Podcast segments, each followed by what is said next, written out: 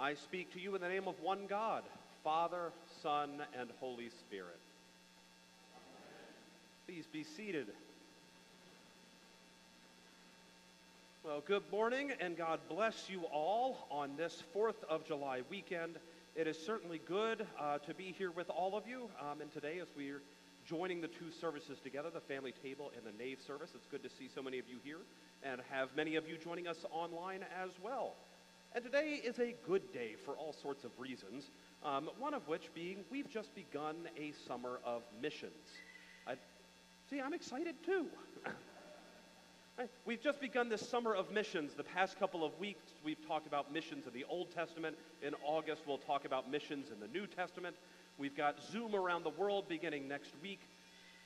It'll get better. Man, I just started too. um, and we had a prayer vigil last week devoted to missions.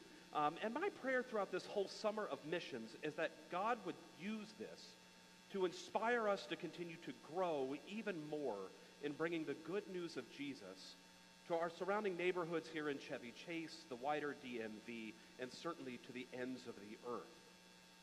And I'm really excited today because we're beginning a sermon series on the Great Commission.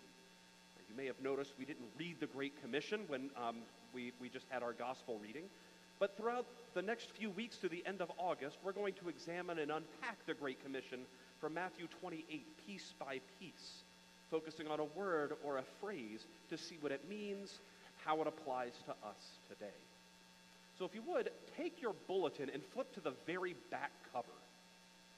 And that's where the Great Commission is written for you today. And I'm going to read it in its entirety for today. We may not do this every week, but today it seems like a good idea.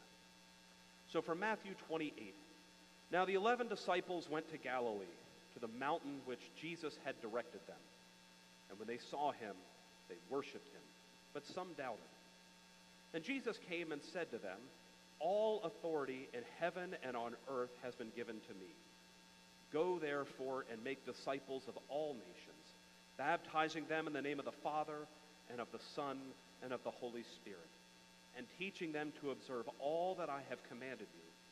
And behold, I am with you to the end of the age. Amen. I'm particularly excited about this because the Great Commission has had a major impact in my own personal life. Way back when, when I was in youth group in my junior and senior years of high school, our youth group would go on mission trips to all sorts of various places and get involved in mission projects, service projects, helping the poor, the needy, the homeless, and so on. The Great Commission has comforted me when I felt alone because of Jesus' promise of, I'll be with you always to the end of the age. So knowing I'm not alone is a big deal. And to be perfectly honest, the Great Commission is one of the reasons I felt called to the priesthood to proclaim the gospel of Christ just as I get to do most Sundays while I'm up here. But it's not just about me, of course. The Great Commission has really influenced All Saints Church for quite a number of years. It's why we have a missions committee. It's why we have global and local missions partners. It's why we run a thrift shop, pass out blessing bags, teach Alpha at Knollwood, and have a visitation ministry team. Heck, it's why we have a live stream, a choir, a flyer, flower guild, an altar guild, student ministry, and everything else. We want people to know about Jesus, and we want to proclaim that. Heck, the Great Commission is why we had VBS last week. How many of you volunteered last week at VBS in any capacity? Yeah, look around. There's a number of you. From whether you helped set up, clean up, lead a crew group, teach a section, or whatever it was, you helped bring the gospel to 80 children last week. That's the Great Commission at work. But today we're not going to talk about the whole Great Commission here. We're just going to focus on that first verse, which reads The eleven disciples went to Galilee, to the mountain to which Jesus had directed them. Now, I'm going to ask a question this morning that I know has been on everybody's heart and mind for years. Why did Jesus bring the disciples to a mountain in Galilee? Anybody else lost sleep over this one? Yeah, why would you, right? Now, I know all of you know how much I love the outdoors. I'm sorry, I misread that. How little I love the outdoors. But in all honesty, I actually really do love mountains. And whether it's me too, whether it's the Rockies or the foothills or whatever it is, when I compare mountains to, say, something that people have made, like city skylines, it's so clear to me that God's craftsmanship far exceeds anything humanity has ever built. Don't you think? You get the same sense when you look up at the stars. But mountains show off God's power, majesty, and beauty. And I think this is one of the reasons Jesus brought them to this mountain. But I don't think that's the only reason. I think he had more in mind here. And to see what he had in mind, I want to do just a quick survey of several mountains throughout Scripture. In the Old Testament, the first mountain we come to is Mount Ararat. This is the mountain on which Noah's ark came to rest after the great flood. And as a result, it became a place of refuge, of deliverance, of safety. Then, of course, there's Mount Sinai, which, when you think of mountains in the Bible, very well might be the first one you think of. This is the mountain where God came down in a fiery cloud to speak with Moses. The rest of the people cowered around the base of the mountain, but God spoke to Moses and gave him the Ten Commandments and all the other laws that would govern Israel's religion and government for years and years to come. Then, of course, we have Mount Zion, the holy mountain on which David built the great city of Jerusalem, the place that would become the center of Israel's religion and worship and government, the place where God himself chose to dwell in the temple and to live with his people. And then as we flip into the New Testament, just looking at the Gospel of Matthew alone, we see that Jesus is tempted on a mountain. While he's in the wilderness, Satan takes him to the top of a mountain and shows him all the kingdoms of the world. And the devil says, All of this can be yours, Jesus, if you'll just bow down and worship me. Of course, Jesus doesn't do that. He quotes scripture and thwarts the devil's plans that day. And then shortly thereafter, Jesus goes up a mountain. He sits down and teaches the people, preaching that beautiful sermon, the Sermon on the Mount, right? He teaches them God's will concerning the law, concerning prayer, concerning the kingdom of God, and many other things. And then finally, it's worth mentioning that Jesus used mountains as places of prayer. He would go up on the mountains to be alone with God, his Father, so he could speak to his Father intimately and hear his voice without the distractions of the world around him. Now, there are plenty of other mountains I could mention in the Bible, like Mount Moriah, Mount Carmel, the Mount of Olives, Golgotha, the Mount of Transfiguration. Heck, in my research this week, I found a website of the top 10 mountains in the Bible. Did you know there were enough mountains to have a whole top 10? I think you get the point, though. And what we see is that the Bible presents mountains as places of refuge and victory, places where God conquers evil and protects his people. Mountains are places of teaching and instruction where God tells his people how to live in holiness and in love. And they're places of God's very presence where God Almighty comes down to be with people he made in his image. Haven't any of you ever been on a mountain and felt the presence of God? Yeah, several of you. Just a few months ago, my family and I, we traveled to New Zealand to visit Kimberly's brother who lives there. Um, and he lives in a town called Wanaka, which is just a beautiful place with this huge lake and mountains all around. And he took us on several hikes up these mountains. And as we go up and stand there, you could look out and see the whole city, the lake for miles and miles, and even glaciers. And I'll tell you what, man, I could feel the presence of God. Now, it might be because after hiking so far, I thought I was going to die.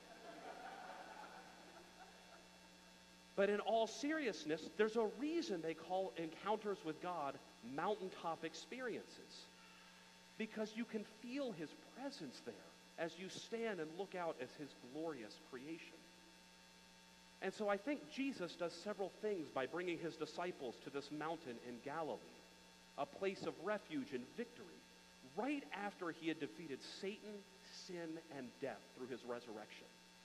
The passage right before this is the resurrection. And immediately after that, he brings them to this mountain.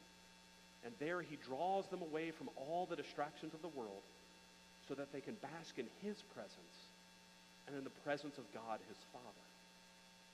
And then, like God had done with Moses, he then gives them a new commandment, a new instruction to take good news out to the whole world. It's not just for Israel anymore, it's for everyone. And he shows them where to begin, right here in Galilee. Galilee is the place where Jesus himself began his mission. And it's where many of the disciples were actually from. And so Jesus is basically saying this new commission should begin right here at home, but it can't end until this message has reached the entire globe.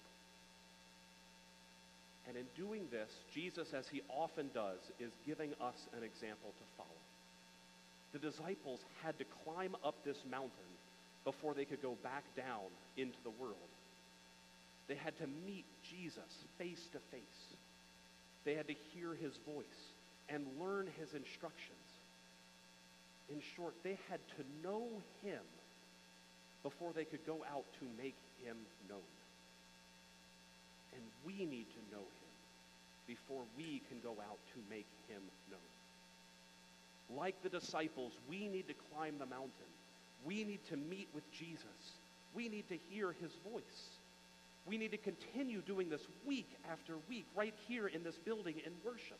Whether it's the nave service, the family table service, 8:30 or whatever, we need to do it. And again, I'll be honest. A lot of times coming here to worship is a mountaintop experience for me. Isn't it for you? Don't you hear Jesus show up periodically or every week? I do. But we also need to go up this mountain and meet with Jesus at home, in our families, through prayer, meditation, the study of Scripture, so that having seen him and heard from him, we can then go back down and out into the world to proclaim that Jesus Christ, who was crucified but risen again, he is Lord. And we need to proclaim this in our homes, our communities, our places of work, our schools, and indeed all around the world, wherever God might call us. Sure, he might not call you to the other side of the globe, he might. He certainly did for the Rangers, and he's done for many other folks here in this congregation.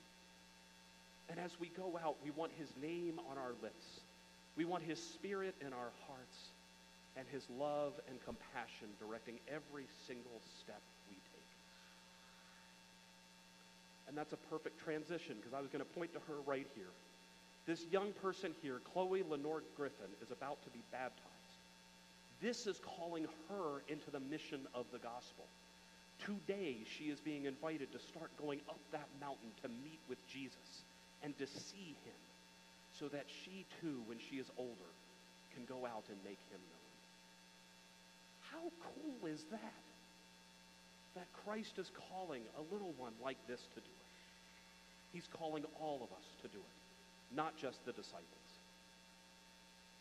But finally, I want to mention one more mountain in Scripture, and it comes from the book of Revelation, honestly, one of my favorite books of the Bible. There, St. John has a vision as he stands on top of a very high mountain, and he sees the holy city of Jerusalem, a brand new Mount Zion coming down out of heaven.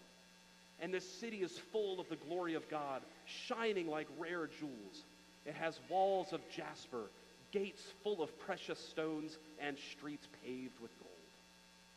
And here in this new city, there is no temple, there is no sun, there is no moon, because God Himself dwells next door to His people, and His glory shines brightly throughout the entire city.